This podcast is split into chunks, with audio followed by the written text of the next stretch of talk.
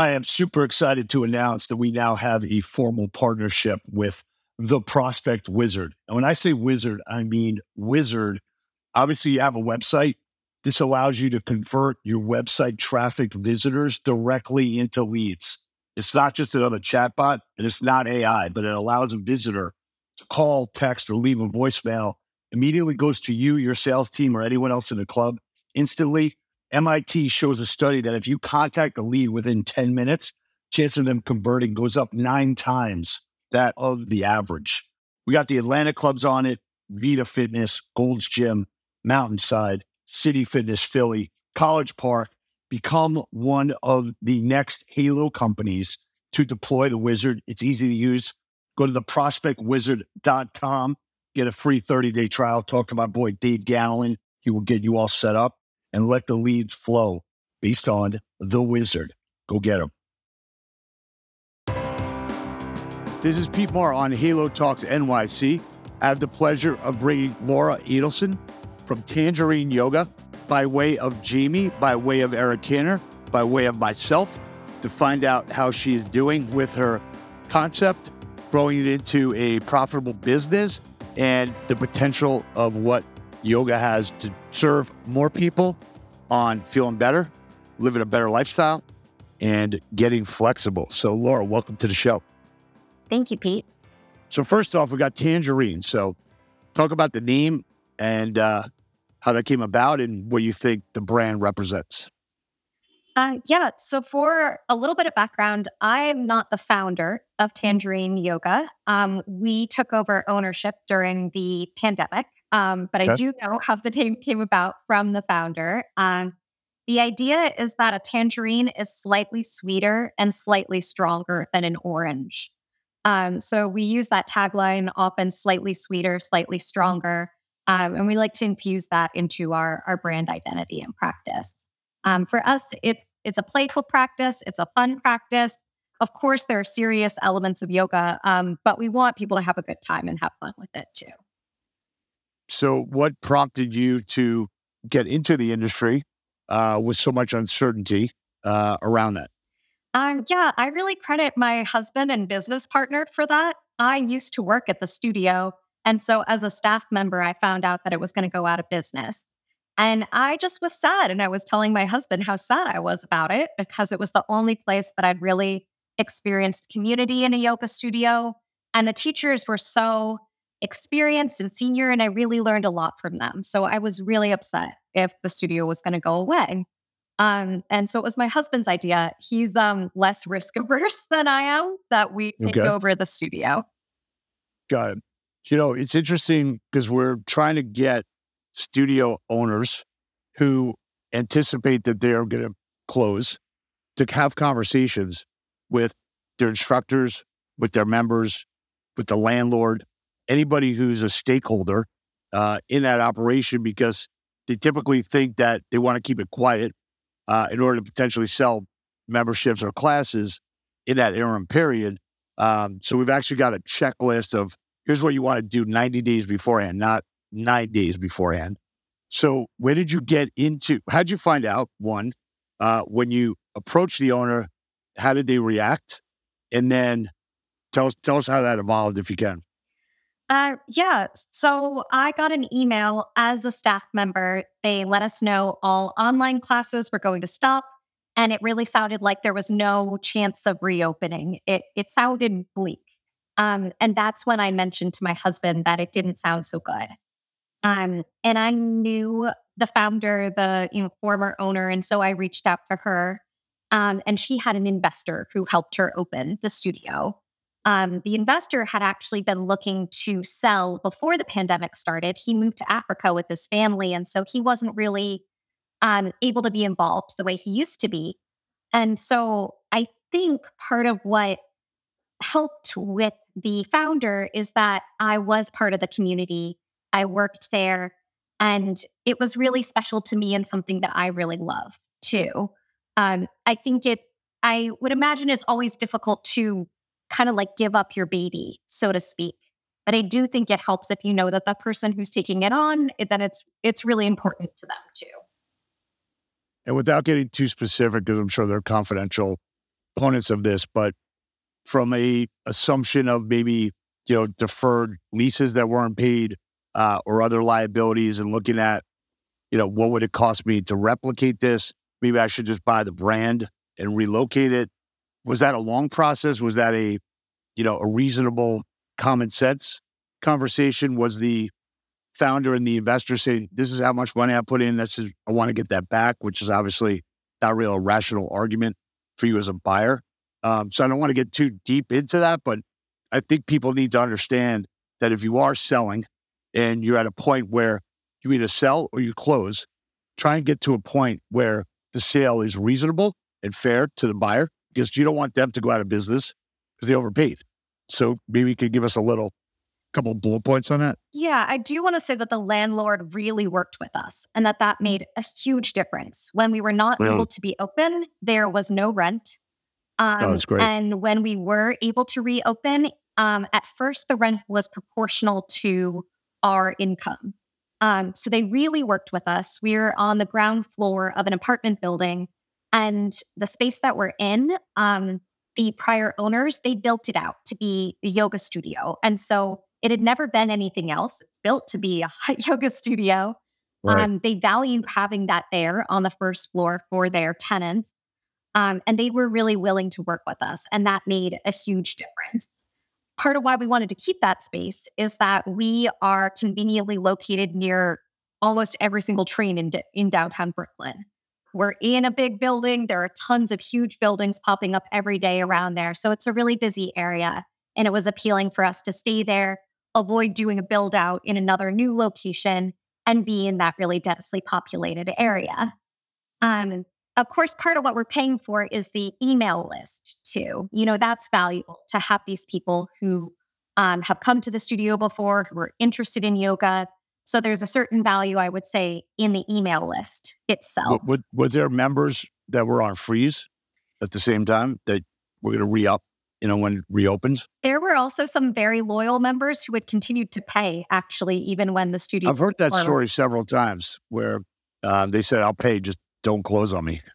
So that that's a tribute to the to the location, how they feel about it, and you know, they're basically providing somewhat of a bridge loan uh, to make sure that they're they have their third place or second. And what we agreed that we would do too is honor the monetary value of any memberships or class packs that couldn't be used because of the pandemic.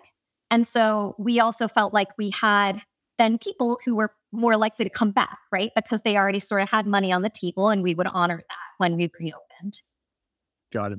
And what kind of messaging did you do, you know, from a personal standpoint? You know, whether that was email, whether that was phone calls.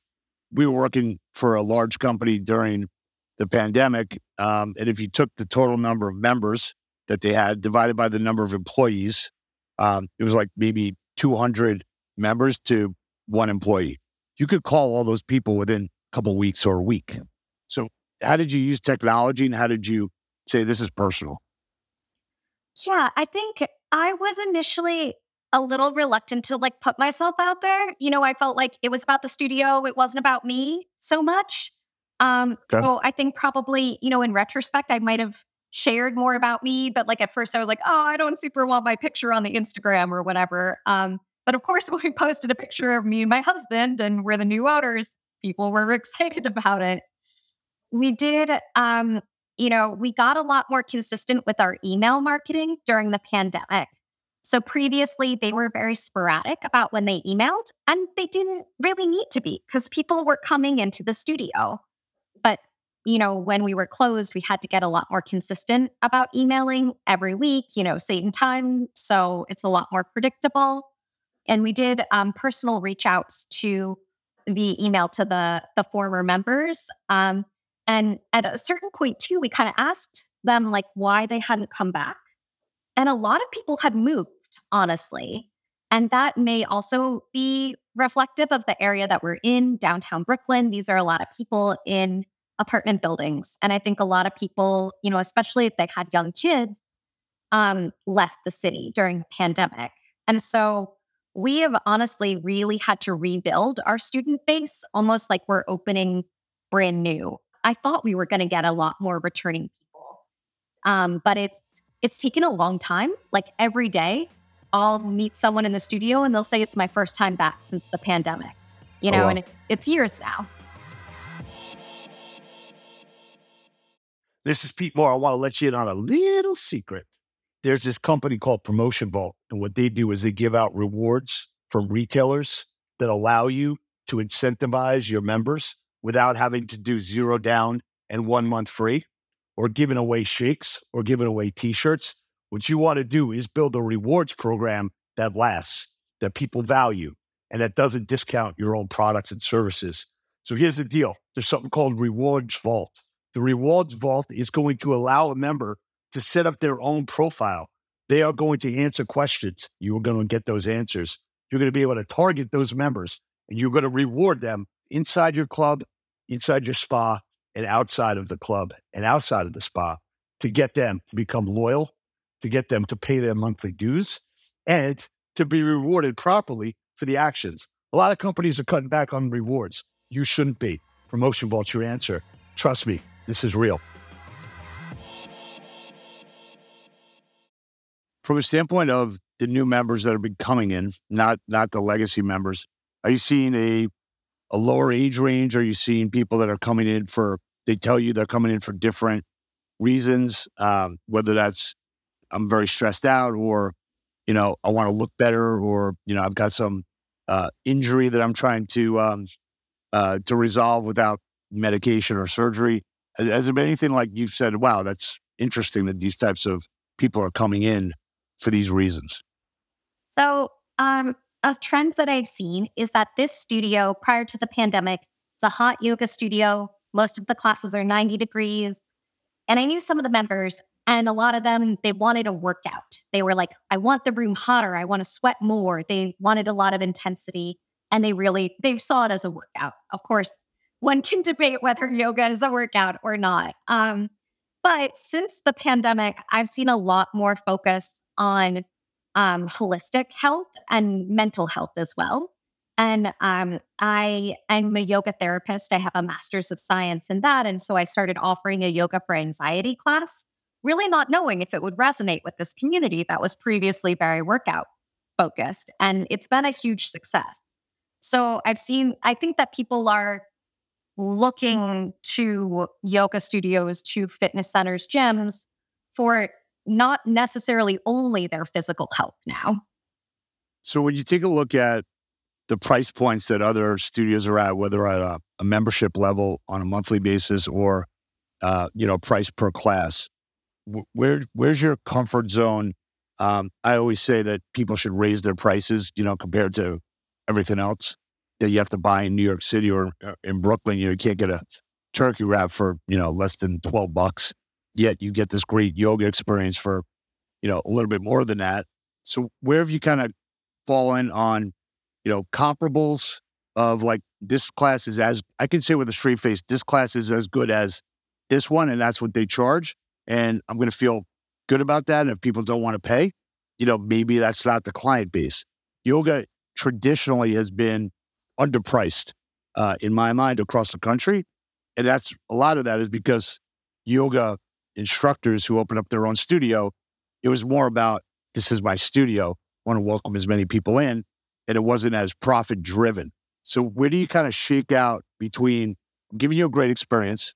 Um, I need to be rewarded for that. And I want to take care of my instructors because they're going to leave at some point if I don't provide them the monetary value. So has that kind of changed, or do you feel like we're still kind of teetering on? I don't want to rock the boat, but I also know that there's inflation, there's other opportunities. So if you could give us a little insight on that. Yeah, I would say prior to the pandemic, our studio was priced lower than like some of our comparables. Um, and I think that, I think probably, you know, I, and I can't say for sure, this is simply speculation, is that, you know, they wanted it to be accessible to more people. When we reopened with the pandemic, though, uh, people needed more space. Personal right. space is huge. People do not want to be mat to mat like they used to be. And so, in reducing our class capacity, we basically had to increase the price per class or we wouldn't be able to operate. And so I would say that we're priced pretty comparably to our competition now. Perhaps our membership is a little bit lower, and we do try and include we include mats and towels for everyone, and you know extra towels for unlimited members. That's not typical in a yoga studio model. Usually, you are charged extra for a mat, a towel for anything. Um, we do want people to feel like they have everything that they need, that they're being taken care of once they pay for the class, that they really you know, they're not going to be nickel and dimed on top of that. Um, it's going to be all in, all inclusive. We did also raise how much we pay our instructors and our front desk people.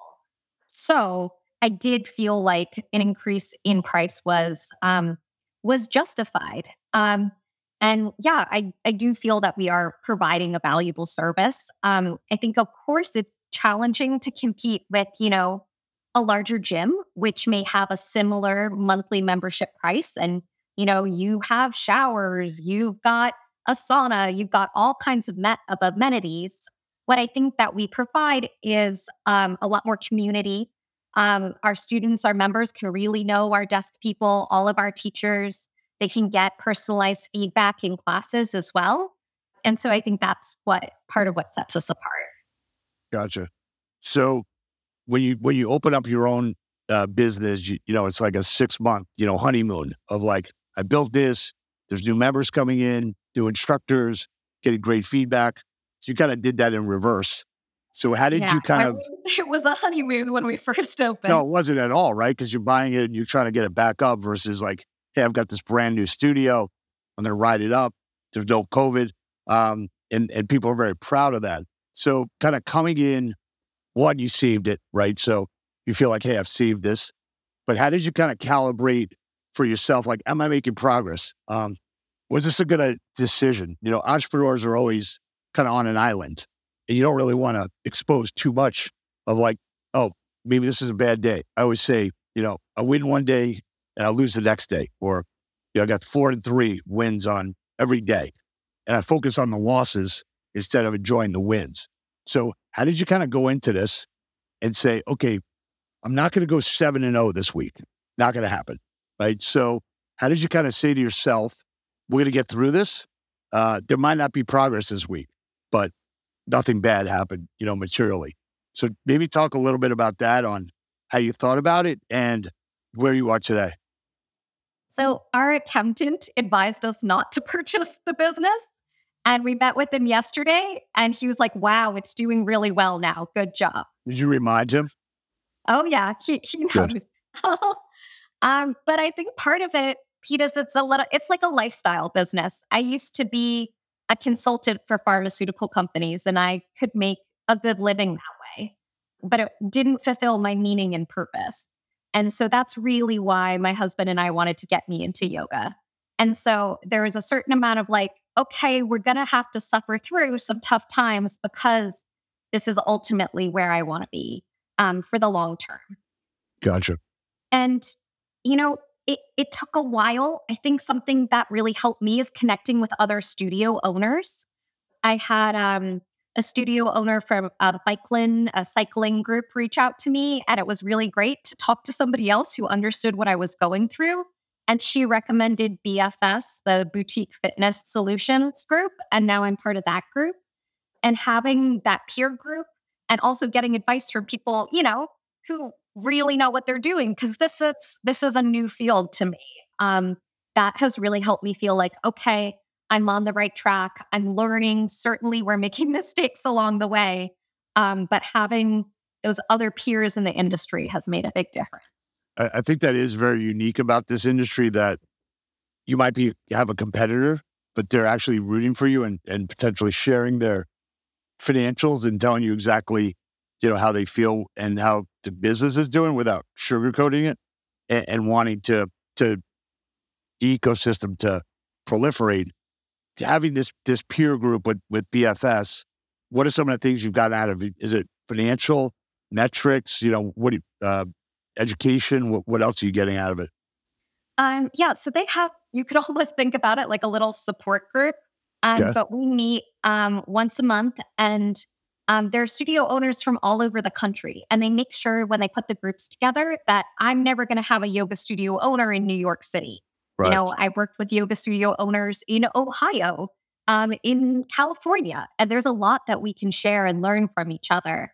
Um, so you can bring your issues to that group. Like sometimes I've had situations and been like, hey, I don't know what to do here. And they'll be like, oh, this is our protocol X, Y, and Z, how we handle it, you know?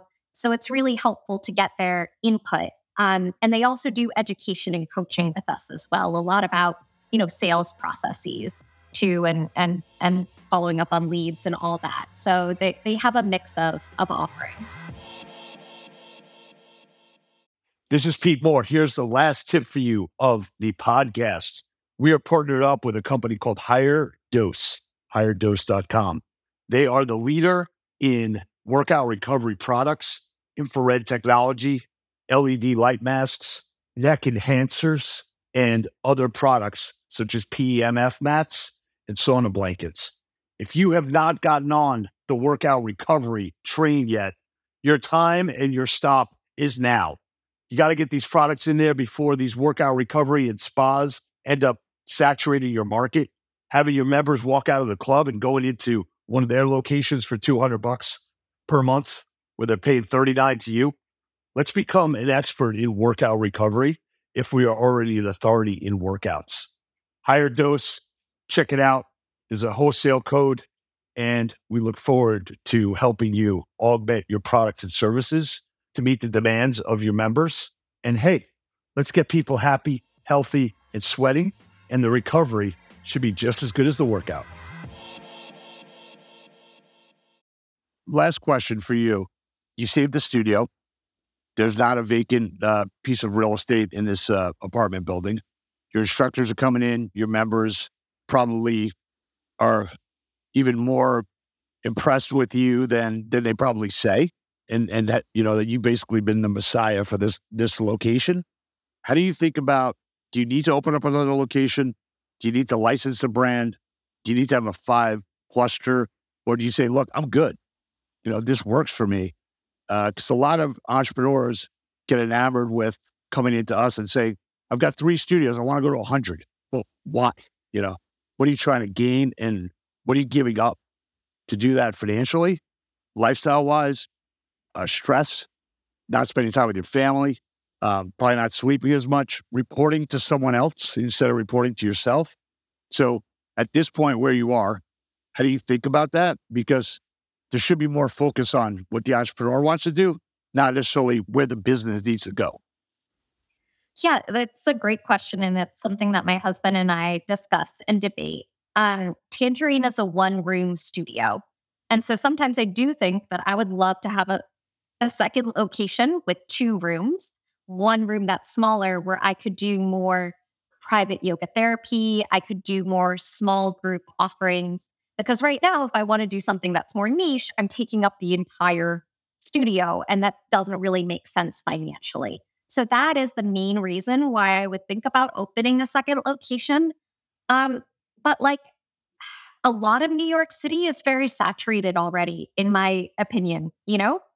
Like for example, Williamsburg. There are tons of yoga studios there. You know, do they need another hot yoga studio? Right, like, right. maybe not. But I mean, I, it's so, so it's something that I go back and forth on, certainly. Yeah, it's interesting. You know, a lot of health clubs, you know, build on top of each other and thinking that the demographic has enough uh, population to fill two stu- two locations, or they think that they're going to take market share uh, when they should just go to the next town over um, and provide this experience for more people. Uh, used to be Gold's Gym uh, would basically go as close as they could to a Bally's Fitness back in the day. Uh, but that was because Bally's didn't reinvest in the clubs. And they say, hey, we'll take all their members, we'll give them a better experience. Bally's is going to close at some point anyway.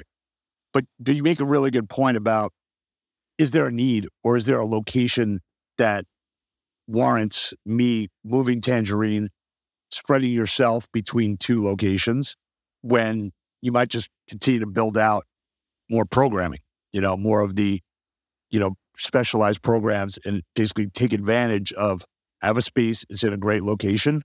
then maybe I could add hours and I could add programs inside and outside uh, the studio. So, congrats on uh, on getting to here. And uh, you know, I think you methodically are are thinking through the growth, or just saying, "Hey, this is where I want to be. I don't need to be anywhere else," and I'm serving myself, the people around me, the instructors, and you know that means a lot. So, good to see you again, and uh, I've got to come take a class with uh, with Ganelin uh, at some point when we're back in the city. Yeah, we'd love to have you. Just let me know whenever. Awesome.